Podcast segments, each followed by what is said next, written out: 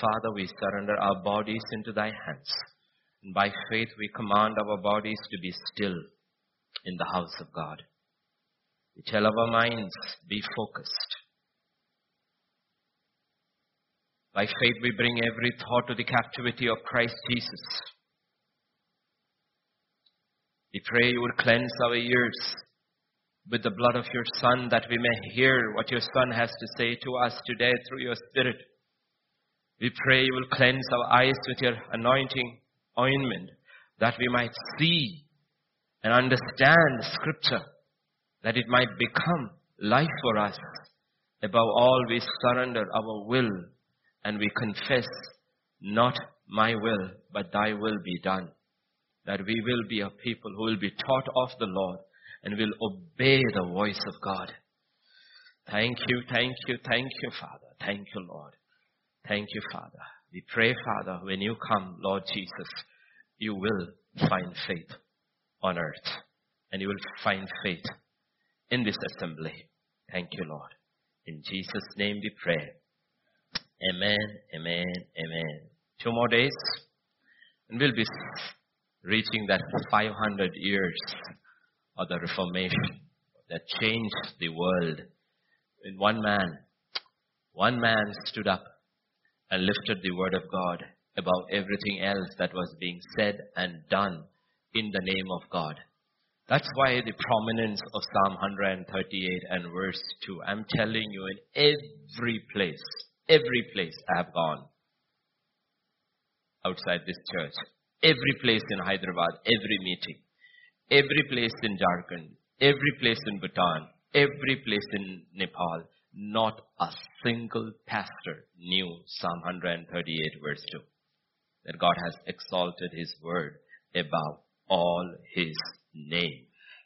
You know, when they heard, you have to see the responses of the pastors, not the congregation. They were in tears. They said, we didn't know this. We didn't know this. We didn't know this. We didn't know the prominence of God's word in how He does things. We did so many things in His name and we didn't know He has exalted His word above all His name. So that's the primacy of the word of God in our lives. Because God has called us that we might walk with Him. And we cannot walk with Him unless we know His ways. And His ways are explained to us and taught to us by the Spirit through His Word. Then only we can walk with Him. And then when we walk in that way shown by the Spirit, then God says, my presence shall go with you. And you will have rest. Irrespective of what you're going through life, you will experience the presence of God. And God has promised us when He is with us, what we experience inside is the rest of God. So this morning, we start with scripture from 1 Peter chapter 2 verses 5 to 8. Uh, sorry, Second Peter. Second Peter. Not uh, first, Second Peter, where he's talking about the end days. The, yeah, Second Peter chapter 2.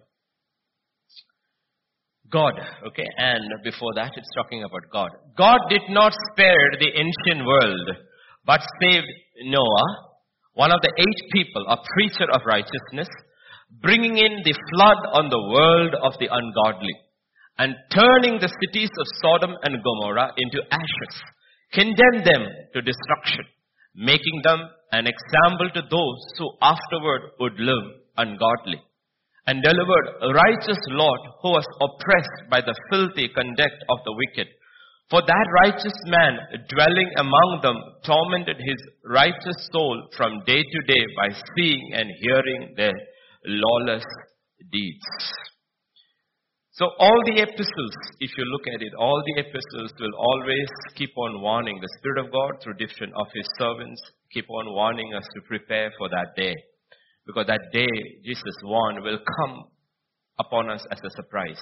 Nobody will be aware when that day comes. And he said, don't get so bogged down by the anxieties, the worries, the pleasures of this world that this day catches you by surprise. And two incidents are given over there.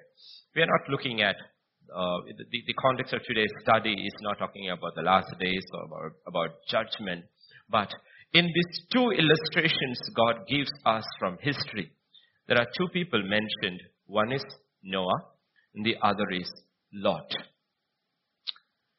Jesus too mentioned both these people. Now Peter is mentioning, Jesus too will mention. In Luke chapter 17 verse 26, and as it was in the days of Noah, so it will be also in the days of the Son of Man. They ate, they drank, they married wives, they were given in marriage, until the day that Noah entered the ark. Okay. Meaning even when Noah has entered the ark, there is shamianas full of weddings going on. Okay. Meaning, why is God saying? God saying that unless we are prepared and spiritually aware, it is impossible to know when He is coming. Okay. Impossible to know He is coming. He says, all these things were happening. Noah entered the ark and the flood came and destroyed them all. And some of them were destroyed right in the middle of a wedding feast. Okay? And then, likewise, as it was also in the days of Lot, they ate, they drank, they bought, they sold, they planted, they built. But on the day Lot went out of Sodom, it rained fire and brimstone from the heaven and destroyed them all. Even so, it will be in the day when the Son of Man is revealed. In that day, he who is on the housetop and his good side, yeah, the 30 is enough. Up to 30 is enough. So we have both Peter and Jesus talking about two incidents, little far apart in history, but both about judgment coming suddenly. And in this, we have two illustrations two different people. One is Noah and one is Lot. If you look at these two people, if you look at these two people, we will see what happened to both of them is not the same. It's not the same. Noah was able to save his entire family. Lot, on the other hand, technically loses everybody. Therefore, when we look at it and we look at this scenario of two judgments in the Bible and two men of faith mentioned, one is Noah and the other is Lot, yet their end is different. What happened to them is different. Then the question is, what is the difference between these two men and those who followed these two men? What is the difference between these two men? What is the difference between Noah and, and Lot? What is the difference? If you go back to the first portion which we looked in 2 Peter, the difference is vivid. Noah was the preacher of righteousness, while Lot is called righteous.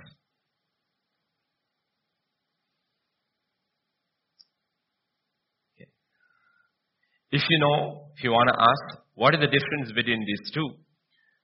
The answer is, look at what they built. What did the preacher build? What did the other one build? Look at it. Their faith is not the same. Their faith is not the same. One person, that is Lot, his faith is passive. The other one, Noah's faith is active. Therefore, the two results upon their lives when judgment comes. Okay. So we come back once again lifting up sola scriptura and sola fide, which means faith alone. In Ephesians 2.8, the simple, the, the most important text on which we know our life is based on. We are saved by Grace. You're saved by grace. You have been saved. And through faith. How are we saved? By grace. Grace is from God. Grace is from God. It's the power of God. The power of the Holy Spirit that saves us. But how are we saved? Through faith. That's on my side and your side. Okay. That's the question Jesus asked. Do you believe that I can do that? They said, yes, we do. He said, okay, let it be according to your faith. I'll leave it on you. Let it be according to your faith. So God's power is called grace, yet we receive it through faith. Often our focus is on the wrong side. Our focus is on God's power. God says, you never have to worry about my power. There's no shutdown there. There's no lack there. It's unlimited. But He said, your focus, your eyes should be on your side. Where should we focus on? On our faith. How strong is our faith? How real is our faith? How genuine is our faith? So we have two examples before us today and we ask, is my faith like Lot, who came out of judgment? Or is my faith like Noah, who also came out of judgment? Two. Because it's easy to compare Noah and the others who died and Lot and the others who perished. No, God says no. You are believers. Don't worry about the others. Let's compare between our faith between two people, believers who came through different results when judgment came. So 2 Corinthians 13 and verse 5 says, Examine yourself whether you are in the faith. Test yourself. Test yourself. Do you not know yourself that Jesus Christ is in you? It's, I love, I love this statement because the question is given and the answer is also given. The answer is very simple. The answer is the person. The answer is not knowledge. The answer is not religion. The answer is not how many Bible studies we attend. It's not fasting. It's not prayer. It has got to do nothing. The answer is this. How do you know you are in the faith? Because you recognize somebody else living within you. And He is the one who is consciously making more and more decisions each day, not you.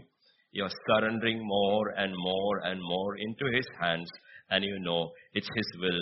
He's living through you. That's how you know. That is from where our confidence comes. So what is that crucial element often missing in a believer's faith? When Peter talks in 1 Peter chapter 1, he talks about the elect, whom God in his foreknowledge knows who will be saved. Elect according to the foreknowledge of God the Father. Okay? You're, you're already elect, meaning you are, salvation is there. But how do you know? How do I know I am saved? Because you are put into this process. That's how you know in sanctification of the Spirit. The Spirit is sanctifying the elect, the saved, for obedience. How do I know I am being sanctified? God says, just check your obedience. And here the sprinkling of the blood is put at the end. Meaning he says, this works only when this works. The blood doesn't work on those disobeyed. The blood works on the obedient. Sanctification of the Spirit for obedience, unto obedience. Peter will speak again about this. He majors on this in 1 Peter again, chapter 1, verse, since you have purified your souls in obeying the truth through the Spirit. He says, how does sanctification take place? Because you have obeyed the truth through the Spirit. It is the obedience that does that work. Okay? Sanctification is effective only when we obey the voice of God, the Word of God. How are we shielded?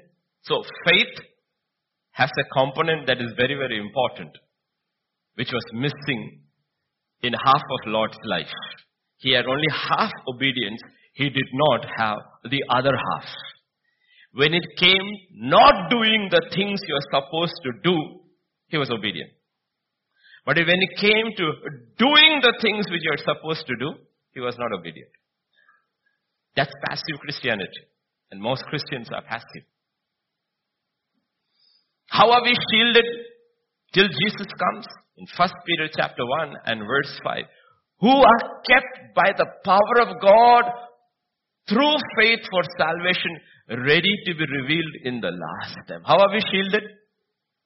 The power of God. Yes. But through, so there is something in my hand, your hand, There is one huge component which is in God's hand, which we do not know.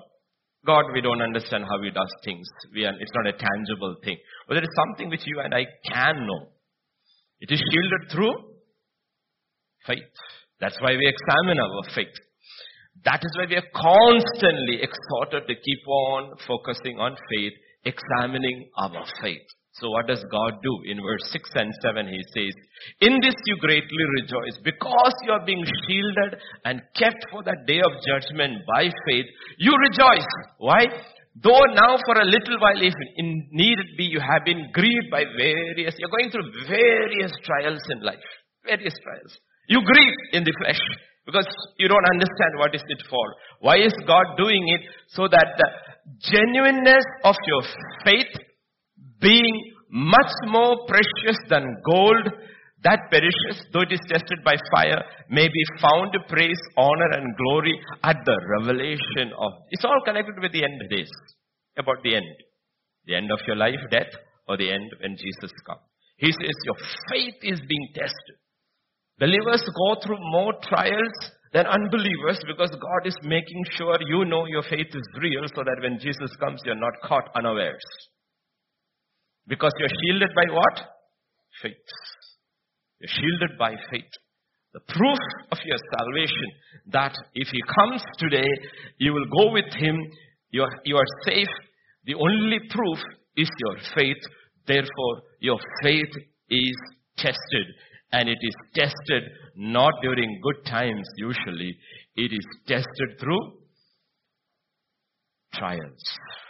Trials. He tested through trials. So like I said, there are two kinds of faith. One, we live by it. The passive, it also has to be active. We live by it. Even Lot lived by it. And we know spectacular cases of Daniel and Joseph when they lived by it. They were challenged by it and they lived by it and they chose, made a decision, we will not go that route. But there is another side of faith when we have to act on it.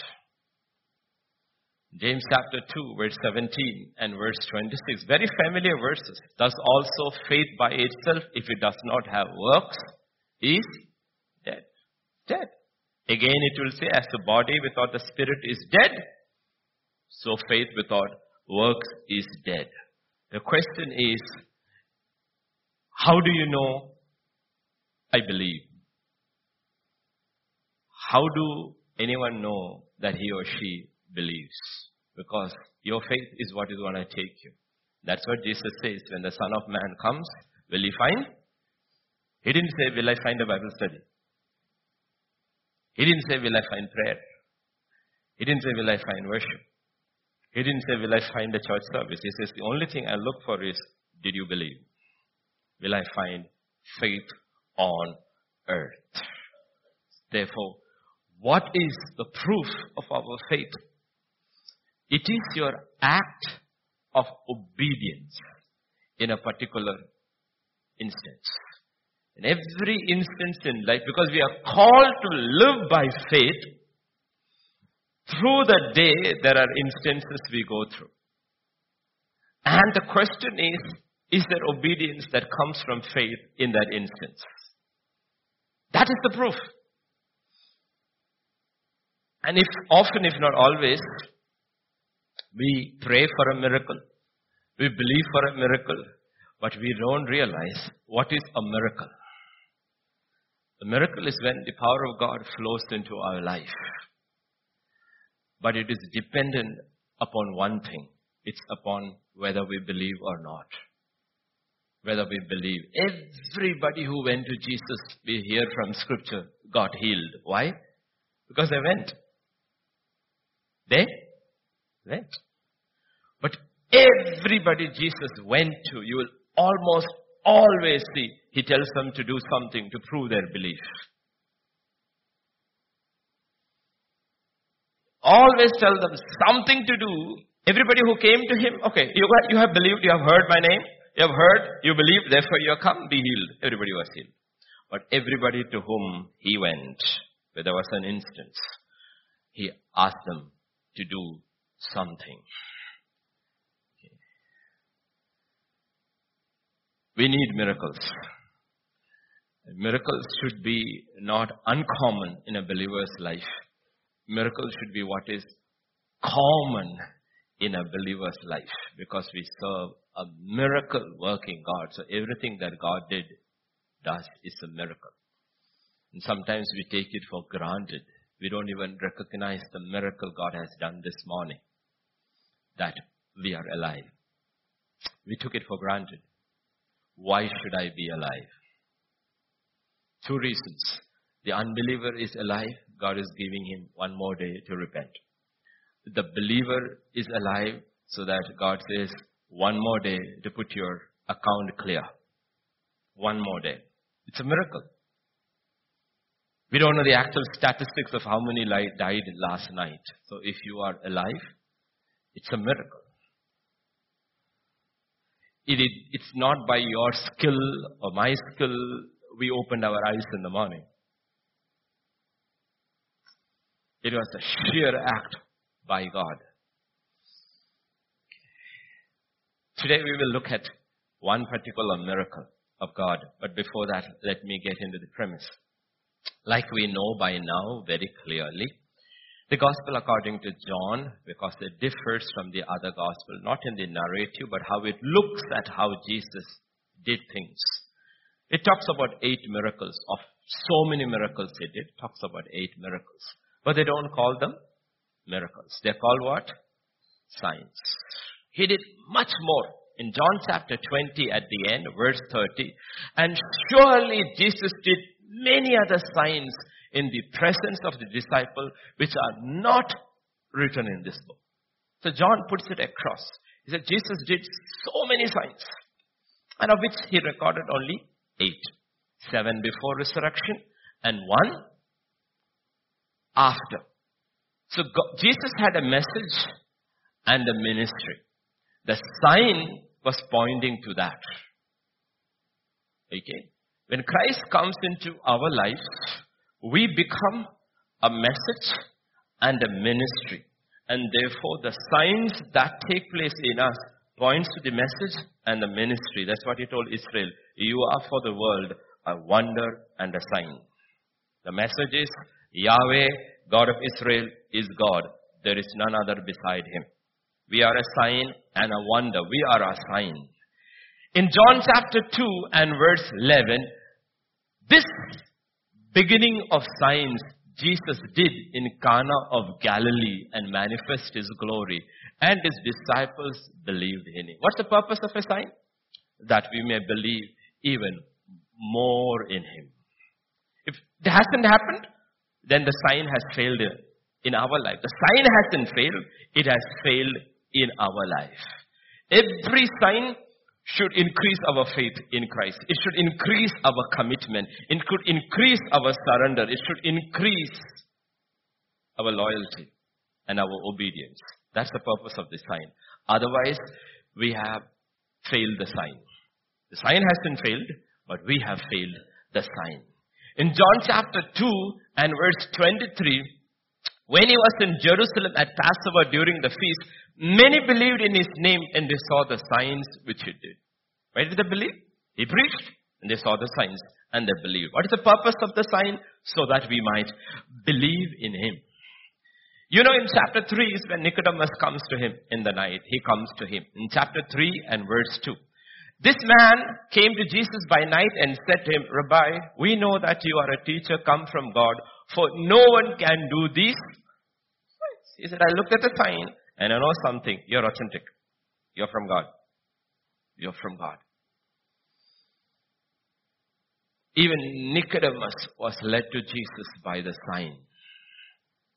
But the message was too tough for him to receive. He saw the sign and came to Jesus the signifier. And when Jesus said, you know what? You saw the sign. Let me tell you the message. You have to receive the message. Other the sign is of no use. The message is this. You need to be born again. Meaning the message is you have to be completely turned around your life. And that was too much for him because he had too much to lose in this world. He walked away in the night. Sign doesn't save anybody. the message behind the sign. He, it's not that he didn't understand later what to be born again means. He was telling it's a complete turnaround, a new beginning for you. He walked away. The crowds followed him because of the signs. Chapter 6 and verse 26 says, Jesus said, I surely I say to you, seek me not because you saw the signs, but because you ate. He said, you didn't understand the message behind the sign. You ate the bread, but you didn't understand the bread was a sign. You didn't understand the sign. You're following me after the bread. But he didn't understand what the sign was. In chapter 7 and verse 31, see how many times John will use that word. And many of the people believed in him said, when Christ comes, will you do more signs than these which this man has done? Okay. Now you see, they are believing.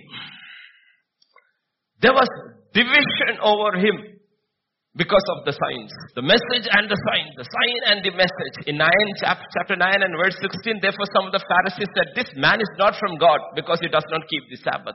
Others said, how can a man who is a sinner do such signs? And there was a division among them. Division among them.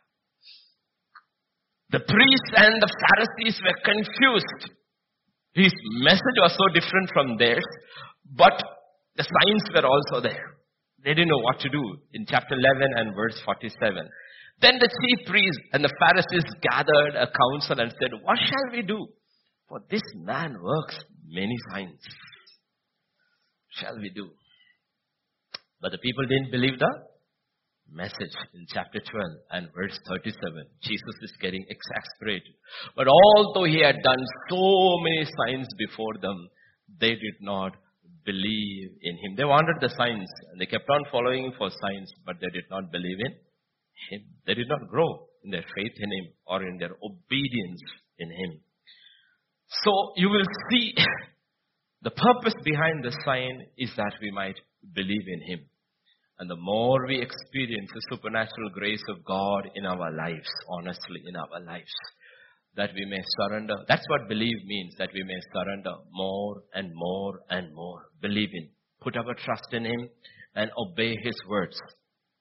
But even in these eight signs, that's why these eight signs are interesting, there is always one human factor that is crucial to the miracle. Okay?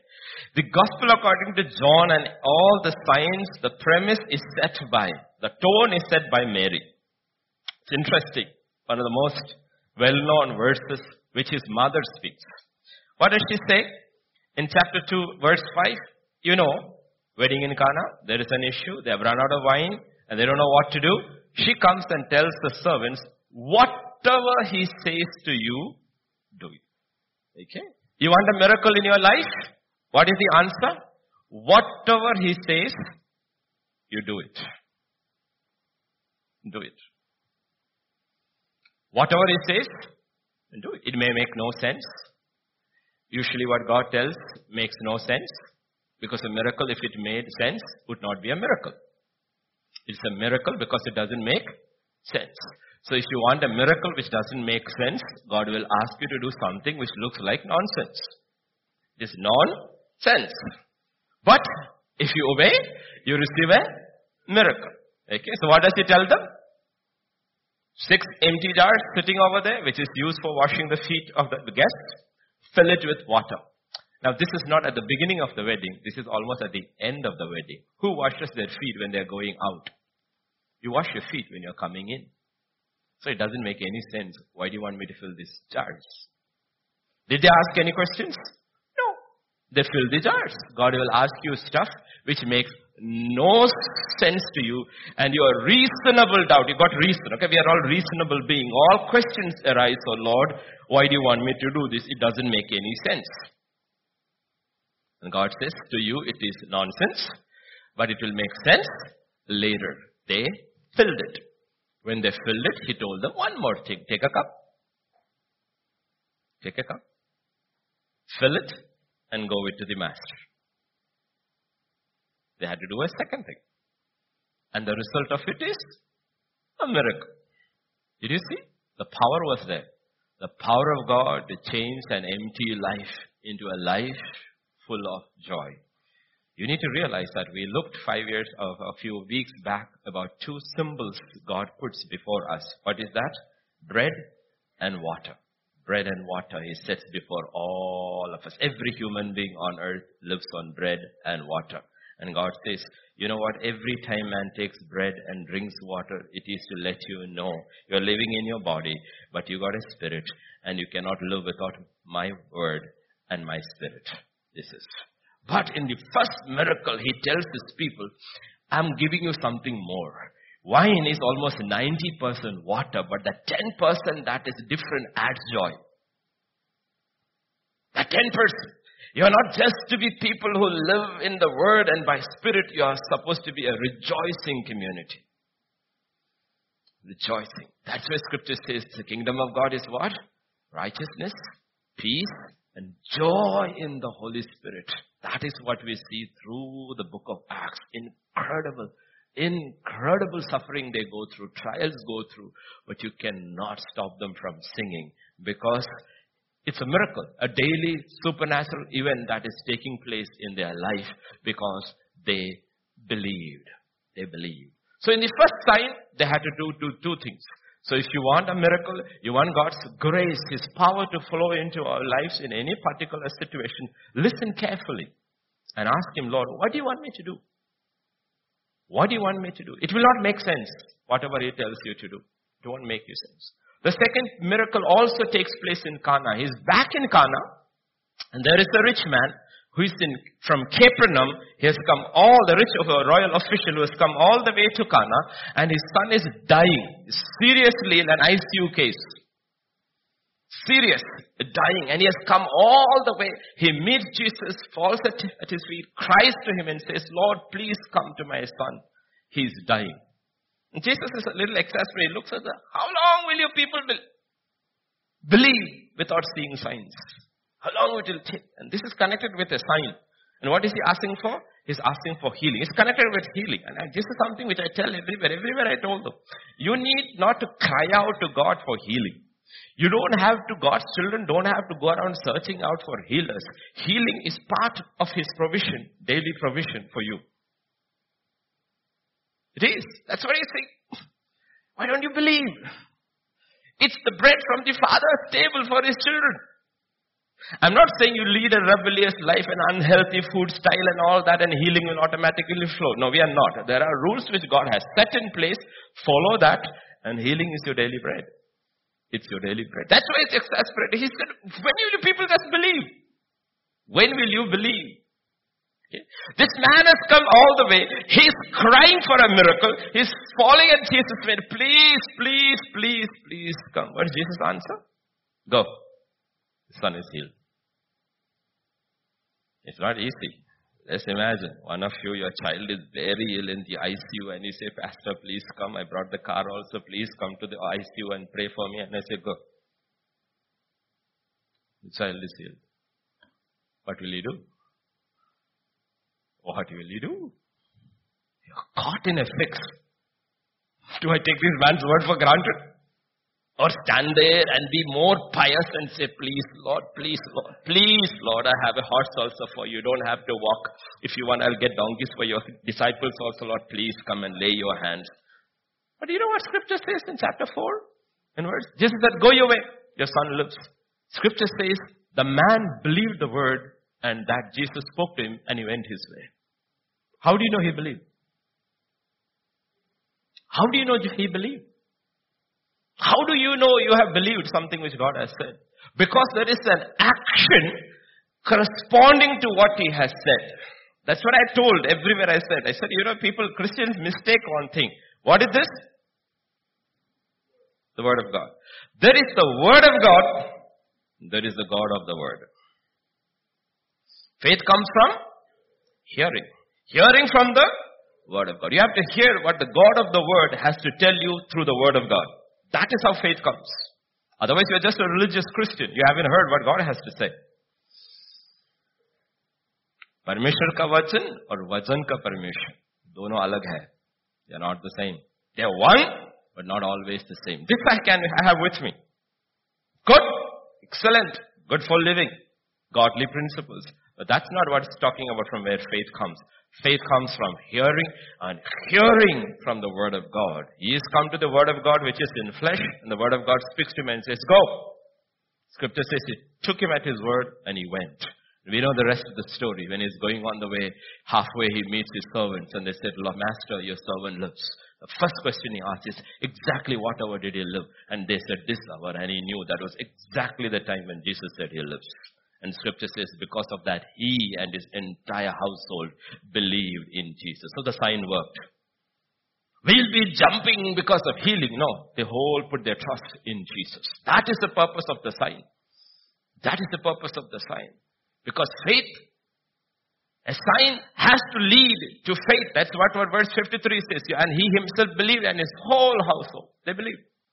They believed in Jesus. Not that they believed in the miracle. They believed in Jesus, the signifier, not just the sign. Okay. The next miracle takes place in the next chapter, that is chapter 5, where uh, you have this 38 years the crippled man has been sitting by the pool of Bethesda. Jesus comes and asks him, do you want to get well? Okay, do you want to get? I mean, you have to think. It's very easy to read these narratives and I have done my daily devotion. It's not daily devotion. You're not doing any devotion there. You have to look over there and say, Lord, what are you trying to tell me over here? Because this is a written word and you are a God who speaks. You're not the God who writes. You're the God who speaks. From the written scripture, you speak. You're living. What are you trying to tell me? He tells that man two things. He tells him, get up, pick up your mat and go. Pick up your mat and go. Imagine, our sister Anne, she's just coming out of two months of in her bed. First time after that when the cast was taken off and to put her feet down, ask her how much trouble she, it was. This man hasn't walked for 38 years. 38 years he hasn't walked you don't even know what it is to attempt to try to get up. Scripture doesn't say Jesus reached out his hand and said, stand up, get up. Get up. So, he caught up. And after that, get down. Because you have to pick your mat now.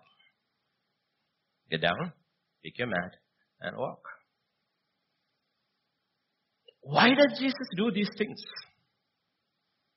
Just to see, do you really believe? Do we really believe? Do we really believe? And this is strange because we, we don't understand the ways of God. See, we now seeing in retrospective effect because we are all scholars now, we know, oh, this is why Jesus did and all. But that's, when Jesus is telling these things, these people don't even understand what he is saying, but they obey. He has his reasons which are divine and supernatural. What did he tell him? He could have told him, arise and walk. Go. He didn't say that. He said, arise, pick up your mat and walk. Why? Because it was a Sabbath day. It was the Sabbath. That's why I told him, pick up the walk, mat and walk. This guy is becoming mat and walking. Who's waiting outside? The Pharisees. How dare you carry a mat on Sabbath? That was the reason. How dare you carry a mat on Sabbath? You look. Matthew 5.10. Jews therefore said to him who was cured, It is a Sabbath. It is not lawful to you to carry your bed. They don't care that he's walking after 38 years. Jesus has his own reasons when he tells us to do certain things. It may also to be provoke the legalists. At that point you are thinking, oh, today is Sabbath. And all these people are there. If I obey this man, I'm going to be in trouble. If I obey the word of God, I'm going to be in trouble. Now, what I'm going to do, obey God or obey man? He picks up his mat and walks. And why did Jesus do this? The reason he had to prove something in Matthew chapter 12, verses 6 to 8. And I say to you that in this place there is one greater than the temple. But if you had known what this means, I desire mercy and not sacrifice, you would not have condemned the guiltless. Why? For the Son of Man is Lord even over Sabbath. I'll put it together. Then you will realize you don't believe in this miracle. You don't believe in the message behind this sign. The next one from John chapter. What did Jesus tell? After that, he says, Jesus answered them, My Father has been working until now and I have been working. Let me tell you something. How much control has anybody on your work? I will tell you. Yes, you got your boss, the cameras, the supervisor, the manager, team leader, whatever you want to call. But how much control has God over your rest? Don't touch my rest. Don't touch my vacation. This is my day off. God says, I am the Lord of your Sabbath. Um, maybe everybody agrees he is my boss, which means he's the boss of my work. But is God the boss of your rest? Where he can say, get up. You may say, this is your weekend off, this is your vacation, cancel your vacation, go there. Is he the Lord of your Sabbath? It's very easy. All our prayers are connected with work. I have never heard anybody pray for the weekend. Right? Lord, please pray if the manager has favor on me. That is from Monday to Friday. How many prayers, Lord, I com- com- commit the Lordship of my Saturday and Sunday into your hands. Tell me what I should do. No, this is my rest. He says, My father has been working from the beginning till now, so am I. I am the Lord of Sabbath. He wanted to prove a point. That's why he did certain things in his own ways. He picked the time because not the sign. We get stunned by the sign. He said, behind the sign there is a bigger message. I'm not the God who just heals. I am also the God who wants to tell you, I am the Lord of all your time. All your time. Then the other one, which we know, we looked at it, is the five loaves and two fish. Right? Two things he asked them to do. One is, give it to me. And then, sit down. Meaning, whatever your problem is, whatever issue your problem, give it to me and sit down patiently. I do things in my own time. Sit down. Our problem is like what I told in all these places, सुबह में देते शाम को वापस लेते रविवार को देखते और मंडे को वापस लेते and here we will give it now and after the service is over I surrender all after service is over I take it back all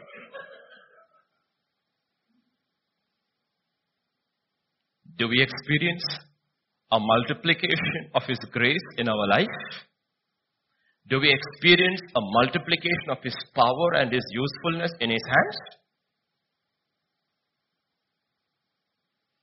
That's what God is saying. I want to, but you don't put yourself in my life. You only put certain situations into my hands.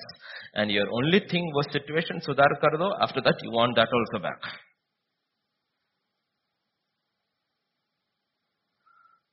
You know, it's, it's, it's very, very wonderful, easy to preach to simple rural crowd Because every church of theirs, they'll say the Lord's Prayer. I say, you all say the Lord's Prayer. They say, हाँ, ऐसे हिंदी में बोल दिया? They will say.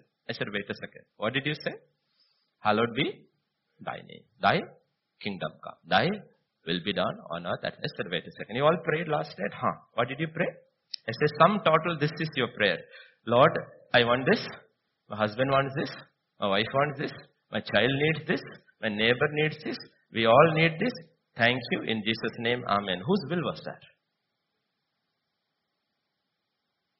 Whose will was that? That's not His will. That's your will. And what do you want? His power for your will. They took, they understood it very simple. I said, Do you see what's happening? We have changed the gospel. The gospel is about us. The gospel is not about him. The gospel is not about his kingdom. The gospel is about our kingdom. The gospel is not about our, his name. The gospel is about our name. Every prayer request is connected with our name to make a name for ourselves. Then you understand when the end ages has come and there is opposition rising from every quarter, we see a church which is toothless and powerless. Hmm, God said, That's not what I said. And you are, you are flooding your pillows and your prayer closets with your tears. But when I look, I see no faith. I see no obedience. Give it to me and sit down. Give it to me and sit down. Sit down patiently. Hand it all over into my hands and sit down. We wait patiently. I will work it out. But don't take it back. Surrender your situation into my hands. Don't try to control. Don't try to control the situation.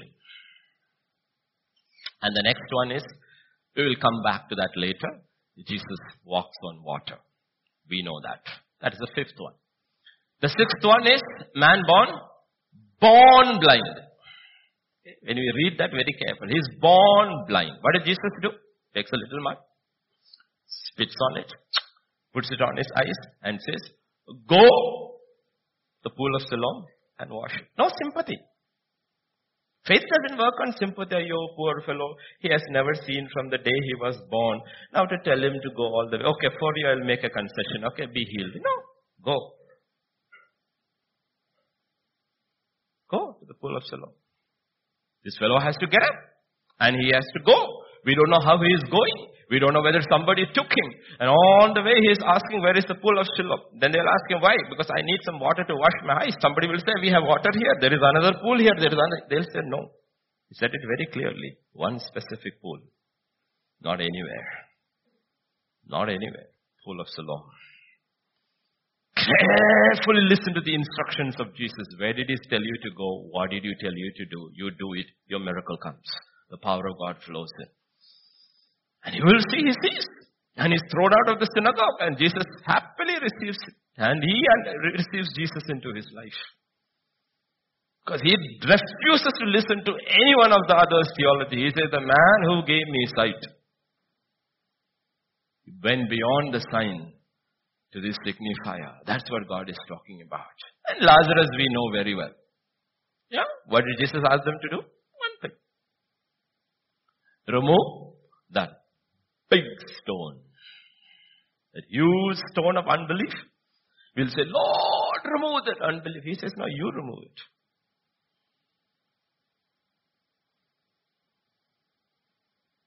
People will take that portion. I will make you to cause you to walk in my ways, Lord. I claim that promise for this morning. I don't feel like going to church, Lord. Cause me to go to your house.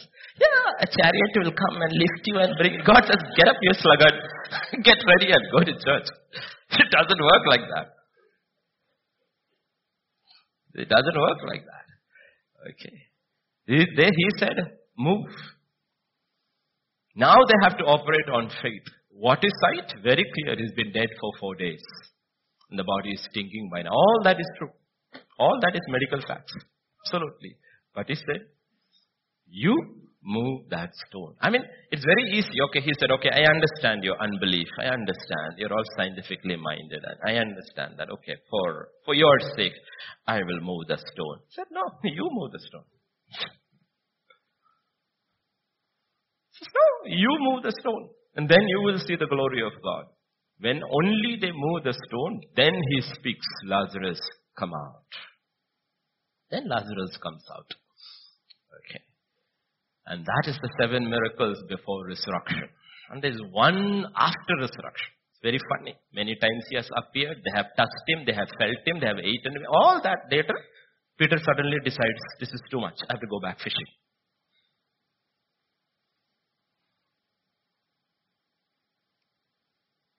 Eight of them go with him. Seven others go with him. One man breaks. Seven disciples go shipping. Oh, oh fishing. Jesus, calm, is cool. They're all out there fishing, fishing, catching nothing. And Jesus is caught. I don't know how he caught this fish. Where did that's another miracle? in The miracle. Then look, Jesus is sitting there. He's got a fire also. He's got all the fish fried and all ready. And he asked them, Dosto, kuch mila? They said, Nahi. He said, put it on that side. One thing they have to do. One thing they have to do. What did he say? Put it on that side. When they put all the fish in the lake is coming into that net. Like magnet. Peter says that is the Lord.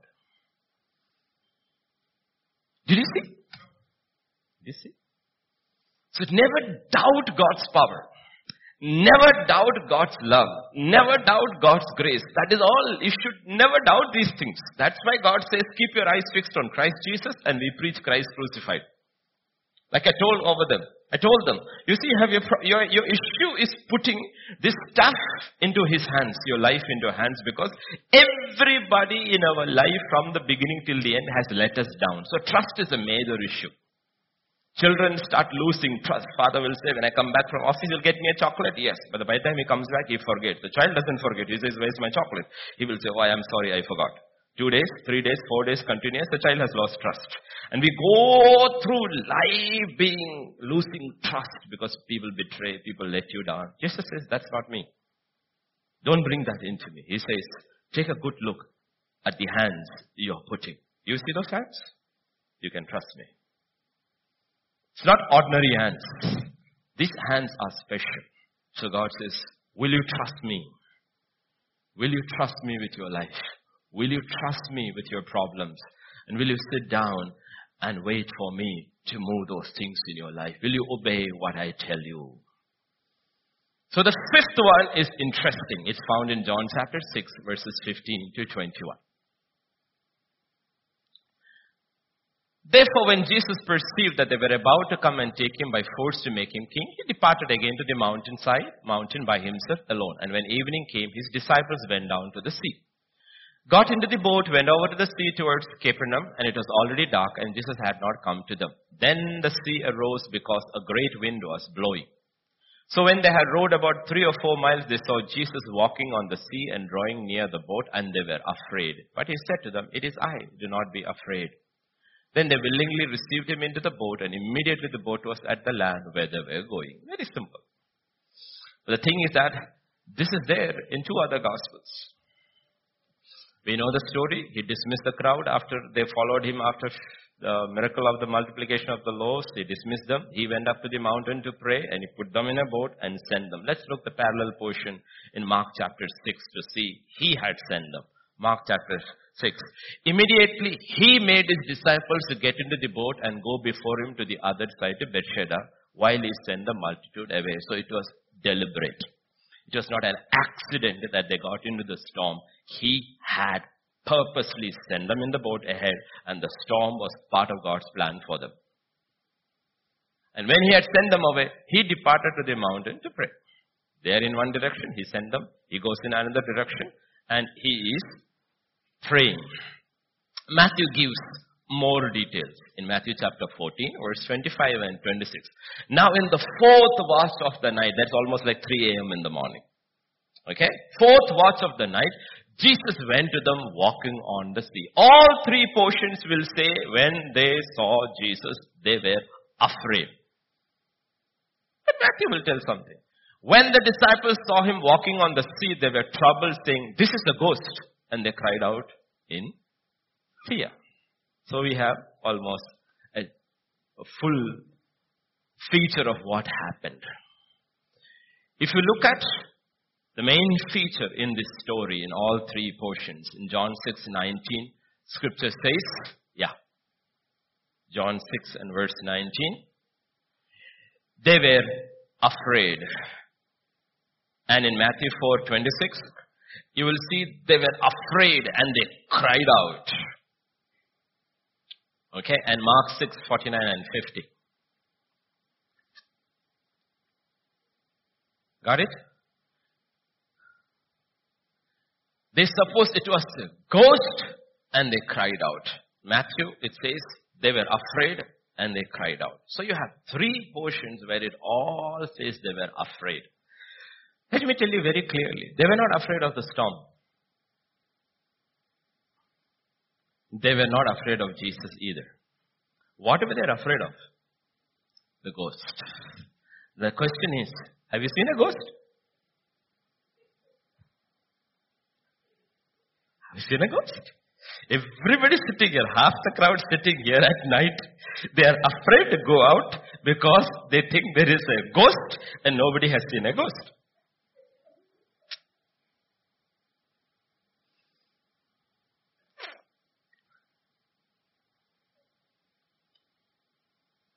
Why? What is the ghost? See, they are not afraid of the storm. They are not afraid of Jesus.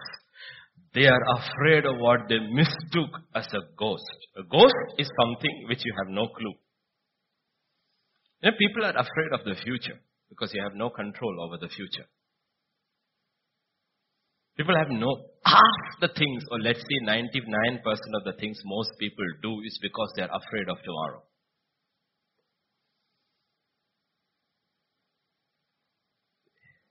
Why? What is our issue with the miracle? Though we pray for a miracle, we don't actually believe in a miracle because miracle is something that is supernatural. We have no control over it.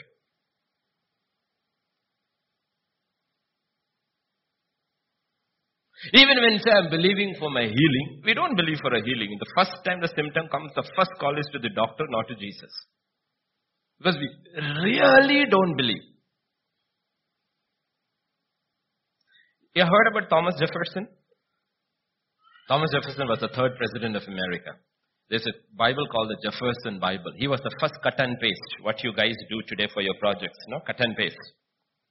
What he literally did, he took the entire Bible and made a Thomas Jefferson Bible using a razor and glue. He cut out every supernatural miracle out of the Bible. He cut it all out. All the miracles of Jesus, including the resurrection. Including the resurrection.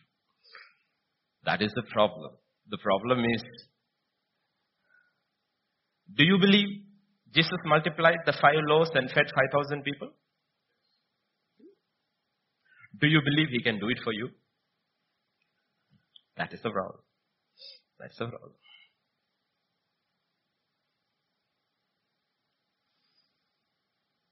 We all say we believe. What do you believe? Meaning it happened in the past because it's written. But that's not it. That's not what God is saying. God is not changed. It's still the same.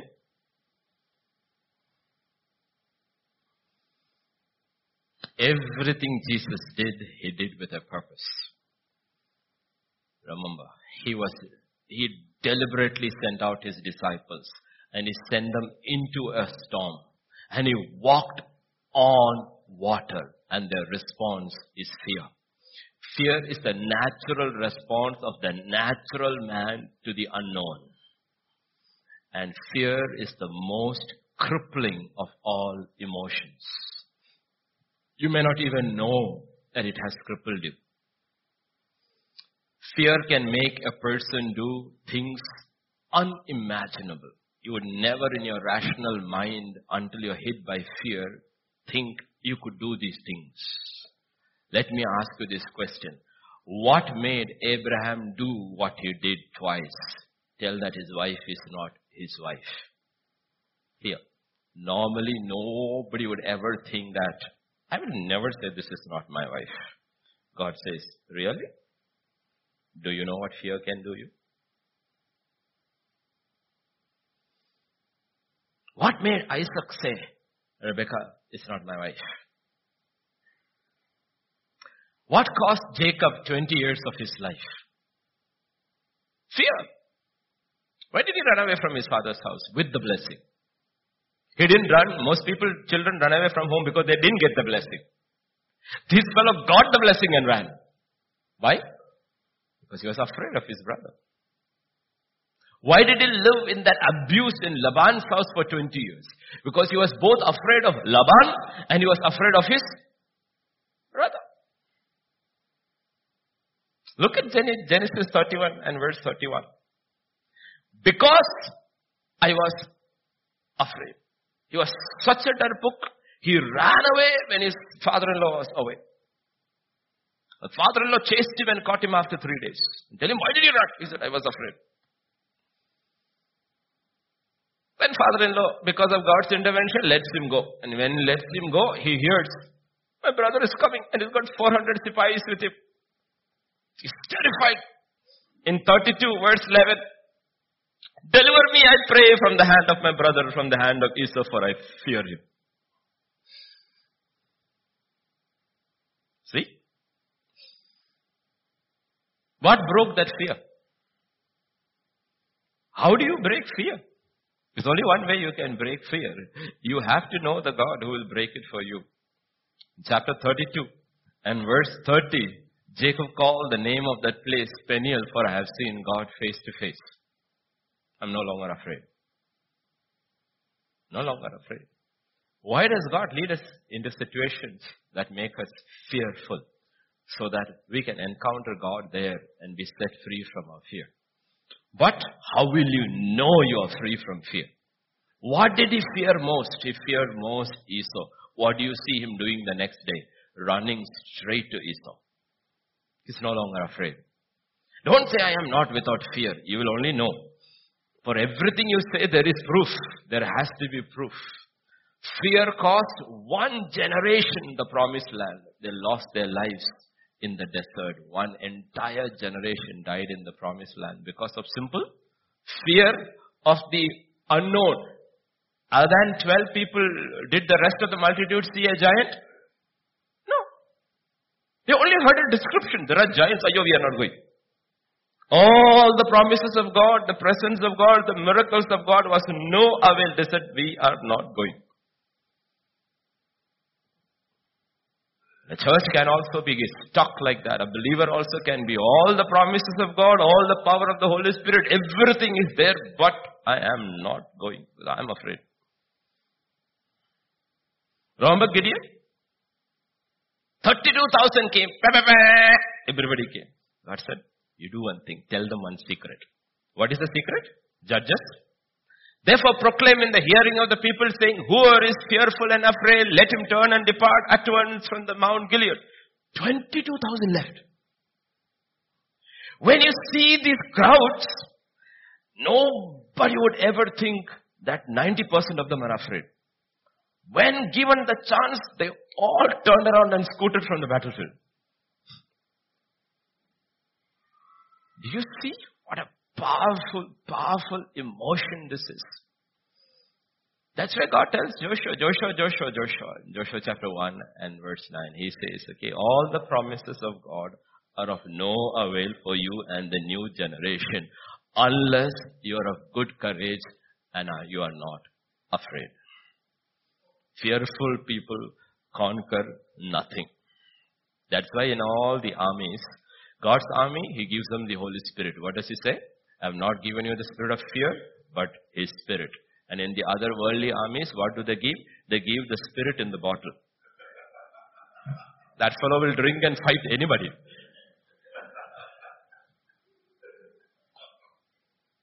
Liquor is free in the army. Why do you think it's given free? It's called, you, you call it, it's called Dutch courage. Okay. God says, I will never leave you. Never forsake you. In Hebrews 13 and verse 5 says, God says, I will be with you. Let your conduct, he says, for himself said, I will never leave you nor forsake you. Never leave you and forsake you. But are we fearful? Young girls sitting over here, are you fearful about your future? Boy, more than boys, girls fear. Because that's the way God created a woman. She knows she needs somebody to take care of her, a protector. Therefore, they fear more than the boys. They fear more. God says, do you fear? Do you fear? Because you know the world, the way the world is, it's easier for a man to survive than for a woman.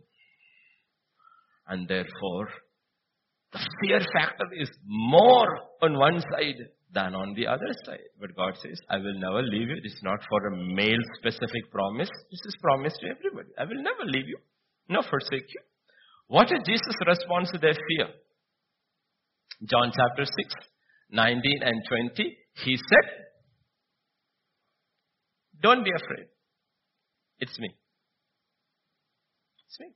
Until you have this encounter beyond theology, until you have this encounter with the living God, this person of Jesus Christ, our fear is not going to go away. That's why God says, examine your faith. Are you growing in your trust of the person of God? Fear is not going to go away. God has to abolish fear in the last days. Why? Because scripture says when all these things start happening, the hearts of men shall fail because of fear. Shall start failing because of fear. The kingdom of God will be established on earth because of fearless men and women. Fearless men and women. Not because of fearful. I will tell you, we'll look, We will see. We may think, no, I'm not fearful. We will see. Because in Revelation 21 verse 8, of all those who were outside the kingdom, outside heaven, sent to hell, the first in the list is the fearful. First list is the fearful. Because God says fear makes you do things which other things will never make you do. First in that list is the fearful. Fearful. Why did David do what he did twice in his life? Because of fear. We already know about one we have seen. We also know the other one. But let's look just once. First Samuel chapter 27 verse 1. David said in his heart, now I shall perish someday. It is fear. Simple fear. What did he do? In our modern parlance, if you read verses 5 to 7, he went into the world. He left the protection of God's appointed place, appointed ways, and his protection, and went into the world. And he started serving the ruler of the world. He went into Philistine territory, started serving Achish. And what did he do? Verse 9, it says, he lived there for a full year and four months. Everything stopped. No worship, no reading of the word, no writing of any psalms. Everything is stopped. And he feels comfortable. Yet, everything he did, go back earlier, yes, verse, come, okay. So Achish gave him Ziklag, therefore Ziklag has belonged, he's very happy, where is he living? Under the very people he had defeated. Whom had he defeated? Goliath and the Philistines. Today where is he living? Under the rulership. Whom have we defeated when we came to the Lord? The demons and the powers of darkness. Today where do we live? Right under their rulership. Interesting, right?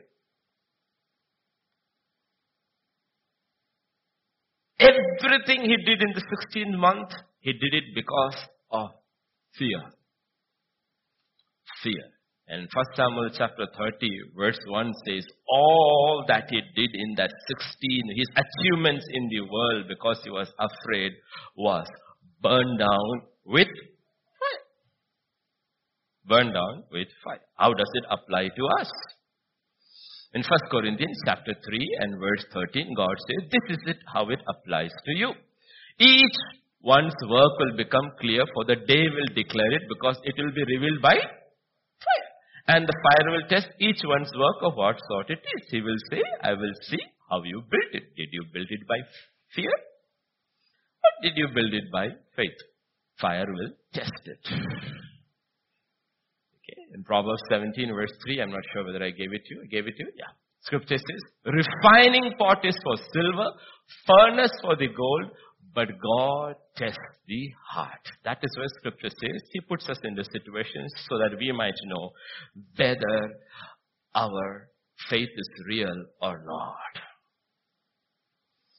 Remember? The first crisis we saw, He used only the servants. In the second one, He said, Go. But if you are fearful, you will keep on begging and you will think you are being very religious. The third one he was trying to deal was the fear of the law, of Sabbath, of the Pharisees. The fourth one he was trying to deal with is the loaves and two fish. What does it mean? You really think 5,000 men, women and children over there, you really think only one boy had a tiffin with him? You really think? No. Only one boy gave. That's the difference. Only one boy gave. The others didn't. Because they were fearful. They were thinking, if I give it, what will I eat? What will I eat? What kept the others? It is fear. Remember Elijah coming to the widow in 1 Kings chapter 17 and verse 13. Elijah said to her, what is the first thing he said? Do not fear. Do not fear. Because if you fear, you will not give.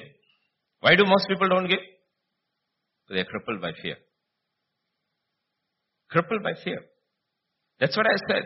The whole kingdom of earth on king, on earth is going through a crisis everywhere. The only churches which have is the ones who keep on peddling a falsehood, keep on giving, keep on giving, it will be hundred times fold. They get. The others don't give because they're crippled by fear. They don't give. Most people, Christians, don't really give. They give, but they don't give the way where you really believe. They don't give. Maximum is 10%. Do not fear, go and do as you have said, and make me a small case and bring it to me, and afterward make some for yourself and your son. So don't fear. Because she's looking at it. This is all I have. If I give, then what do I have? He says, don't fear. That's fear. That's fear. That is fear. This is Elijah and the widow. And this is the same issue worldwide for 2000 years in the church. Believing church.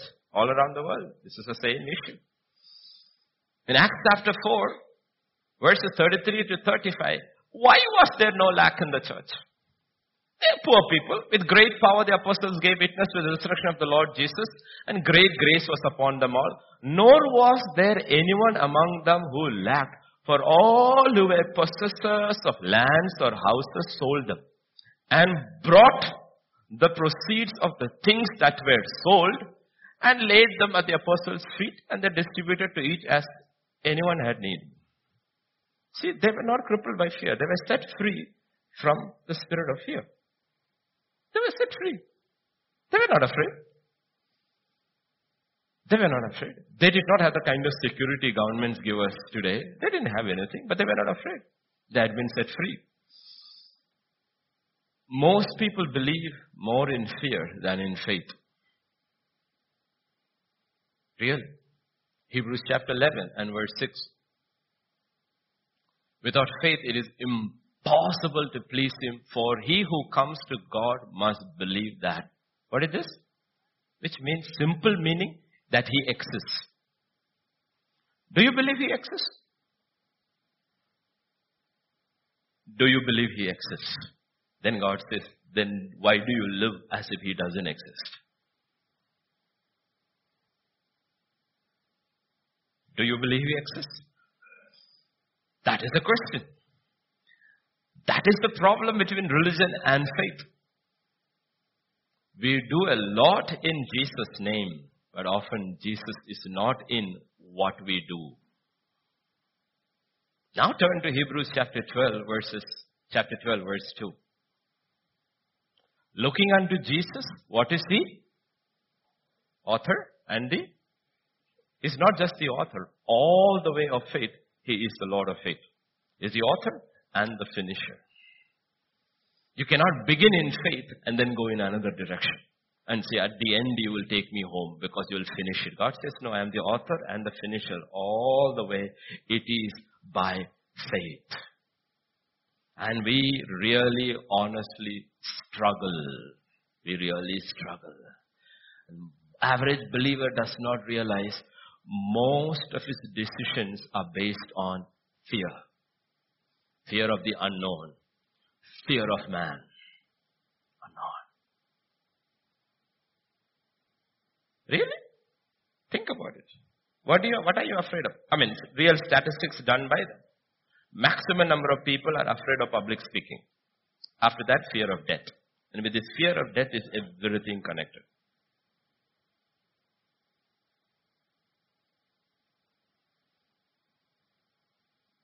That's why I said there was only one bold boy in that 5,000 crowd. He believed. He was not afraid. I don't know whether he believed in Jesus, but I'm sure he believed in his mother. I go back home, she will still give me. All the others kept quiet, but they didn't believe. The question is, do you really believe? But this is the fear that cripples people. And that fear cripples individual lives where God is not able to do anything with them. Because if you believe, there is a work, there is a sign, there is a proof that you believe. There is a proof that you believe. Do we really believe God exists? Elijah told the poor widow, she's on her last legs, don't be afraid. Why? Why shouldn't be afraid? In verse 14, this is what he says. For thus says the Lord God of Israel, the bin of flour shall not be used up, nor shall the jar of oil run dry until the day the Lord sends rain on the earth. You don't have to be afraid. Don't be afraid. Don't be afraid. Now, has she seen this man before? Does she know? That's what Jesus said. There were many widows in Israel. But you know, he sent a prophet to them. They only have theology and no faith. This woman has no theology, but she has faith. So he said, go there. Go there. She will give. The others won't give. Because everybody is going through famine. And the only way the famine can be broken is if they are willing to trust God that God is the God of plenty and God of famine also. So, how do you know you believe God in famine? By expecting, no, by expecting, by giving. That's the proof. That's the proof. If you have doubts about it, check the church records in Jan- November and December and January. Demonetization came, there was no money coming in. What happened? People didn't believe. So your God's name is Modi. Everybody was afraid. Nothing and stopped. Everything went on as usual. All the things continued, but it did not continue because the congregation believed. Panic set in. Panic set in. We are talking about times that are coming. Don't look at anything that the stock market. Stock market is just a bubble. Yesterday, Amazon CEO was the richest man for five hours. After that, the stock came down. He's again second richest.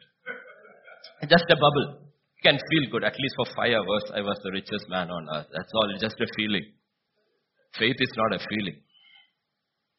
God says, do you fear? Do you really believe? Do you really believe? This is what the Lord God of Israel says.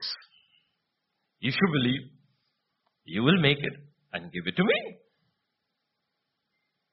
Now the lady had an option to believe or not to believe. And how will you know you believe? You will believe when you obey. That's what verse 15 and 16 says. She obeyed. So she went away and did according to the word of Elijah. The word of God has become the word of Elijah, and she obeyed the word of Elijah as the word of God. She and he and a household ate for many days. The bin of flour was not used up, nor the jar of oil run dry, according to the word of the Lord, which is spoke by Elijah. How many are there in the WhatsApp group? Did you read yesterday's reading from China? Two young men. In their twenties. Two young pastors in their twenties. How many under their congregation? 200,000. How did they manage? They asked them, how do you do? We don't need anything. We believe. We are not living for here. We are going there. So these things don't matter. Whatever we get, we sell it because the ministry has to continue. And they said, when you don't have anything, but they don't have anything. How do you manage? They said, we can sell our blood in the black market. Every three months you can give your blood. Nothing happens. Fresh blood comes. Well, blood is very expensive in the market. They said, we sell our blood and continue our ministry. Our ministry will never run out of funds because we believe He exists. We believe. Do we believe? We are crying for more and more and provision while holding on to our treasure. Well, God says, you know, it's total unbelief. This is the basis of our faith. This is the basis of our, according to the word of the Lord which is spoke by Elijah. That's what Romans 10 17 says. Faith comes from hearing, hearing the word of God. That's why I say when you read your word, do you hear your God? When you read your word, do you hear your God? If you hear your God, He has something to tell you. How long did the supply last for this widow? How long was the famine? The Bible is very clear. Three and a half years. Twice, Jesus says, Apostle James also says, what did Jesus say in Luke chapter 4 and verse 25? I tell you truly, many widows were in Israel in the days of Elijah when the heaven was shut up for three years and six months. And there was a great famine in the land. Jesus said it was three years. He said there were many fam- widows, but I didn't send them to anybody because I can't trust. I cannot trust. And I, I can tell you from from experience from the last two weeks, there were many Christian families in Jharkhand, but every house which opened up and said, we'll take the entire burden of this ministry for my town is a new convert. there are many families who have been generations of Christians. To get them to church, it is very difficult. The other ones open their houses, they feed you one place, they fed us. We reached early by four, they said, we have cooked lunch, please sit. Simple, two rooms only. Everything, fed everything. Then they emptied their bedroom, got the baby out so that I could lie down for 20 minutes. Then we went to church and when they're going, they said, please come back because we know you have to drive in the night. So come back. We will come back straight from church. We will make hot chapatis for you, eat and go. They have never seen us before.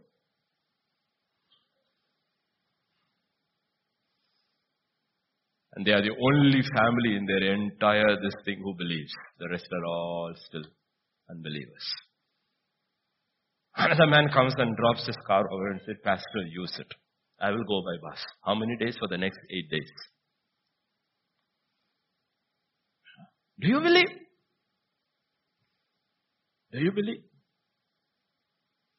Our problem is we struggle. God wants us to do like this amazing things in the lives of his people. But the problem is, we say we believe, but we don't have any work to prove that we believe. In English, we say, in American English, we say, you have to put your money where your mouth is. We don't. We don't. We hold on to our treasures. You go back and look at the history of most of the churches built in the believing nations, America and all, you will always see stories about people who sold their houses and moved into smaller apartments so the church could be built. They were following the same pattern from the book of Acts. They realized we are passing through. We don't need all this land. What are we keeping for this land for? Sell it, let the kingdom go happen. You really think the Christians in India do not have enough money and land to build churches? Course, plenty. But you know what? People won't give because they are crippled by fear. Crippled by fear.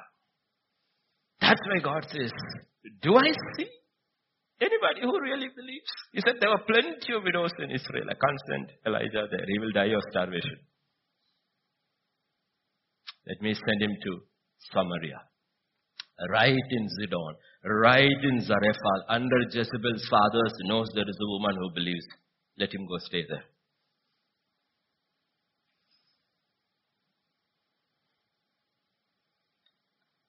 Are you getting the picture? What is happening here? We don't hear often because we don't obey.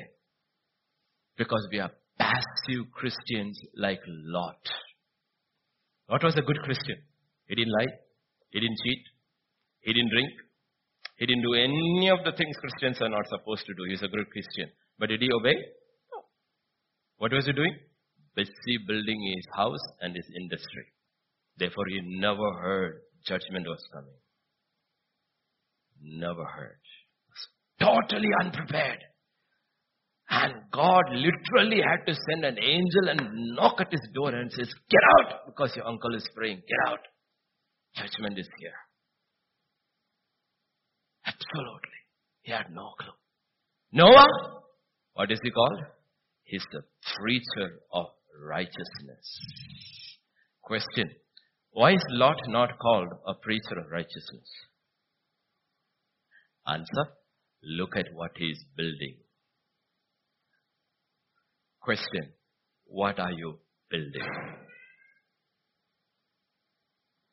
He built a house, he built an industry, he built an enterprise, everything, and his work was consumed by fire. Noah built an ark, and think about it. Normally, think about it.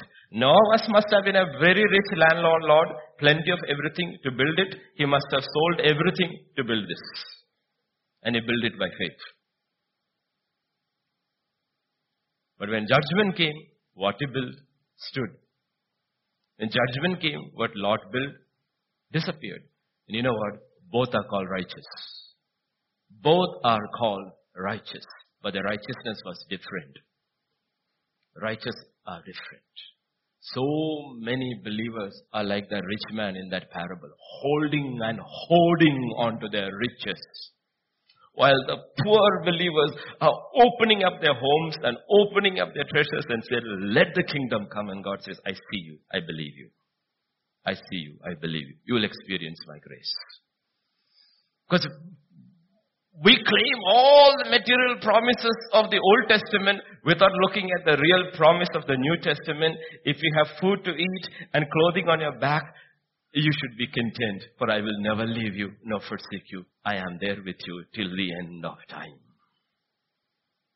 We have turned it around and said, I'm not very much concerned if you're there with me or not, but you know what? I'm claiming it, I'm naming it, this, this, this, this. Where is the kingdom?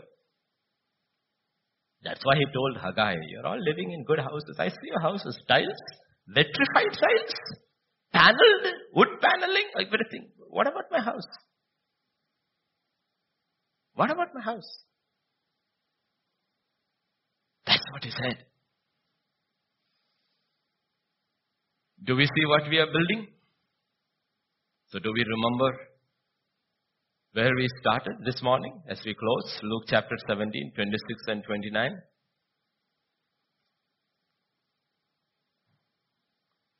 Lot entered into what he built. Sorry, Noah entered into what he built. Lot had to abandon everything that he built.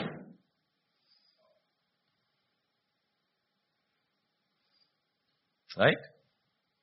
But on the day that Lot went out of Sodom, it rained. That is the only words, action connected with faith recorded in Lot's name is what? He went out. That's the only thing. The rest is righteous. In his heart is righteous. It doesn't, he's struggling with all the evil that is happening, but no action. No action. No action. So the question we need to ask is go back home and look in the mirror. What can God say about me? Last two Sundays you heard from Pastor Vijay. Whom did you hear about? You, we heard about Saul, David, Solomon, Rehoboam, Jeroboam, and now you heard about Josiah. Right? Young man, did you hear about Josiah? Are you all strangers? Last Sunday I heard the message. He spoke about Josiah, right? Two Wednesday Sundays. You heard about Josiah, the Reformation? A young man brought but let me ask you, he became king at the age of 8 and he ruled for 31 years. How old was he when he died? Simple math. How many? Why should such a godly, righteous king die at 39? What if he had lived, lived through 69? Well, Manasseh ruled for 40 years or more, 58 years if I'm right. This good king rules only for 31 years. Why did he die? Why did he die? Do you know the prophecy of Huldah over Manasseh? Sorry, I'm closing. Of over uh, Josiah? Listen. Second Kings chapter 22, 19 and 20. Because your heart was tender and you humbled yourself before the Lord when you heard what I spoke against this place and against inhabitants that they would become desolation and a curse and you tore your clothes and wept before me, I also have heard you, says the Lord. Surely therefore I will gather you to your fathers and you shall be gathered to your grave in peace and your eyes shall not see all the calamity which I bring on this place. So they brought back word to the king. That was what was prophesied over Josiah. Yet his end is recorded in chapter 23 and verse 29. What is his end? In his days, Pharaoh Necho, or king of Egypt, went to the aid of the king of Assyria to the river Euphrates, and King Josiah went against him, and Pharaoh Necho killed him at Megiddo when he confronted him. Lord, what is this? Wasn't he a nice king? Wasn't he such a godly king? Didn't he bring so much reformation? Why did he have to die so young? 39, younger than me. 39. Do you know why he died? Let's read that and close. Second Chronicles, you look the parallel history. After all this, when Josiah had prepared the temple, after all this, everything is wonderful, prepared the temple, Necho, king of Egypt, came up to fight against Carchemish by Euphrates, and Josiah went out against him. But he sent messengers to him saying, What I have to do with you, king of Judah? Have, I have not come against you this day, but against the house with which I have war. For God, who's God? Josiah's God, commanded me to make haste. Refrain from meddling with God, who is with me, lest he destroy you. Nevertheless, Josiah would not turn his face from him, but disguised himself so that he might fight with him, and did not heed the words of Necho from the mouth of God. So he came to fight in the valley of Megiddo, and the archer shot King Josiah, and the king said to his servants, Take me away, for I am severely wounded. Why did he die? Because he refused to obey the word of God. Youth without wisdom. Zeal got into a battle which was started by God, not for him, but for somebody else. The Pharaoh said, please, please, please, your God has told me to do this, don't come against me. And he said, no, I will fight you. Need I? That's our faith of obedience. When the best of best can be destroyed because they did not obey the word of God. That might come from somebody. And you know, God is speaking. That's why scripture says, examine your faith. Examine your faith. And how do you know? Test yourself whether you are in the faith. How do you know? Whether Christ Jesus is in you. And what characterizes Christ's entire life? It is obedience. If you look at one word, if you describe Christ's life, it is absolute obedience to the Father. That characterizes his life. Not my will, but thy will be. Behold, O Lord, in the volume of the book it is written about me, I have come to do your will. That's how you test yourself this 10th month. Lord, am I obedient to your voice? And God says, my grace is there. My grace is there. I am there, willing. You will have a supernatural life. Don't worry. You will go through it all. All the famine, all through it. I will never leave you nor forsake me. You, I will take you through it all because I'm a God who keeps His word. I'm a God who keeps His word. You don't have to fear. Don't let fear cripple you. Don't let fear put you in prison. Don't let it. We're called to a life of faith. A life which does not know fear because He has not given us the spirit of fear. So this morning, as we stand up this morning, okay, this shouldn't end up as songs. It should be more than that that we do not fear. And don't let the word of God come through one ear and go through the other ear. Meditate upon it and go back and say, Lord, examine me. Am I afraid? Am I afraid to actually surrender into your hands? Because if I don't surrender into his hands and I operate in fear, I surrender into another pair of hands, which holds you captive. Holds you captive. And then ultimately you become a slave of the enemy because of fear. For 20 years, that's how Jacob lived. At 40, he could have become Israel, but he became Israel only at 60. His destiny was to become Israel, man who overcomes with God and with man. But for 20 years, he was living in absolute fear. Fear. Lot of people are like that crowd that experienced that miracle because one little boy surrendered all he had fearlessly. One man would rule over Israel for years because the mother fearlessly gave that little boy into God's hand and says, Take him, he's yours. That was the young boy, Samuel.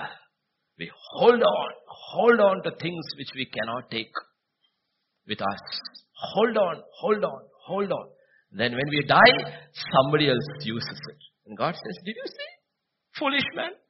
You were rich, but you were not rich towards God. You leave it for a generation who has no discipline and they will waste it away in two years. Gone. Gone. That's what, that's a history cycle in the world. You look at it. One generation works hard and hoards it up. They won't give it away to God. They keep it. The next generation comes in and splurges it and it is gone and the third generation lives in poverty. All because you were not rich towards God. Because God has said, to whom He gives, He refreshes him. And I will take care of your inheritance and your children. Take it very, very clear in your hearts as young people, older people. God doesn't change His ways. God doesn't change His word. Don't hold on to your fears. Put it into God's hands and don't take it out. Leave it in His hands. Leave it completely in His hands. Even you young ones. You may think I have no home, I have no parents, I have nobody. It doesn't matter. God is, you have God. You don't need anybody more than God. You have God. And surrender it completely into His hands and says, Lord, here I am. Here I am. I surrender my life into your hands. I surrender my children into your hands and I take off and I want to sit down and I'm going to be patient. And I'm going to do what you have told me to do. And I know in my life provision will come. Because the God of Israel doesn't lie. He doesn't change. He's always true and He's always righteous. Don't let fear cripple you from God given destiny. The destiny of God over everyone is fantastic because it's the same God. And He's not a respecter of persons. The plans God has are fantastic for everyone if you look at it spiritually, with spiritual eyes. But what keeps people from it? It is fear. Today, don't be a slave to fear. Don't be a slave to fear. Say, repeat, God has not given me a spirit of fear. He has not. So don't receive what God has not given. He has not given us a spirit of fear. Shall we pray? Father, this morning I just come to you, Lord. We come together as a church. So many areas, oh Lord, fear cripples. Abraham was afraid. Isaac was afraid. And Jacob lived in terror. Yet Joseph was not afraid. He was the one who was sold as a slave. He was the one who was thrown into prison. But there was no fear. And God was with him. Help us to know you are the same God. You will never leave us nor forsake us. We can safely, confidently give our life into your hands, our families into your hands, all that we have into your hands, knowing they are safe. They are safe. Not only that, Father, when we give our lives into your hands, you will use our lives to bless multitudes. One little boy, Stephen, given into your hands, fed the hunger of thousands that day. And I pray today, standing in your house, are so many lives, young and old. And I pray today as an act of faith, each one will completely surrender their life into your hands. Completely. And leave it there. I pray, Father, you use us as you see fit, as individuals and as a church. We don't want to end as Lot. We want to finish as Noah. We want to finish as Enoch. We want to finish as Joseph. We want to finish as Jacob. We don't, oh Lord, want to finish as Lot, who was useless in the kingdom of God. He only served as an example to others of what not to become. We don't want to be like Lot, oh Lord. Help us, Father to overcome our fears in the power of your Spirit. Help us to trust you more and more each day. Trust you, believe you, keep on surrendering, surrendering until our entire being is in your hands. Then only we will know what true blessing is. Then only we will know, Lord, what it is to walk with you. Commit this church and we commit all our churches into thy hands. I pray may the hand of God reach out and touch every soul and strengthen them in the inner man. Oh Father, that we will be a set of fearless people living in a fearful world. Thank you, thank you Lord. Bless your people, meet your people at their point of need. Thank you Lord, thank you. We praise you God, we worship you God, we glorify you Lord. Thank you Father. Now we lift up holy hands. We bless your holy name. We bless your holy name and we bless your holy name. For in Jesus' name we pray. Amen. May the grace of our Lord Jesus Christ, the love of the Father, and the fellowship of the Holy Spirit rest and abide with each one of us. Amen and amen.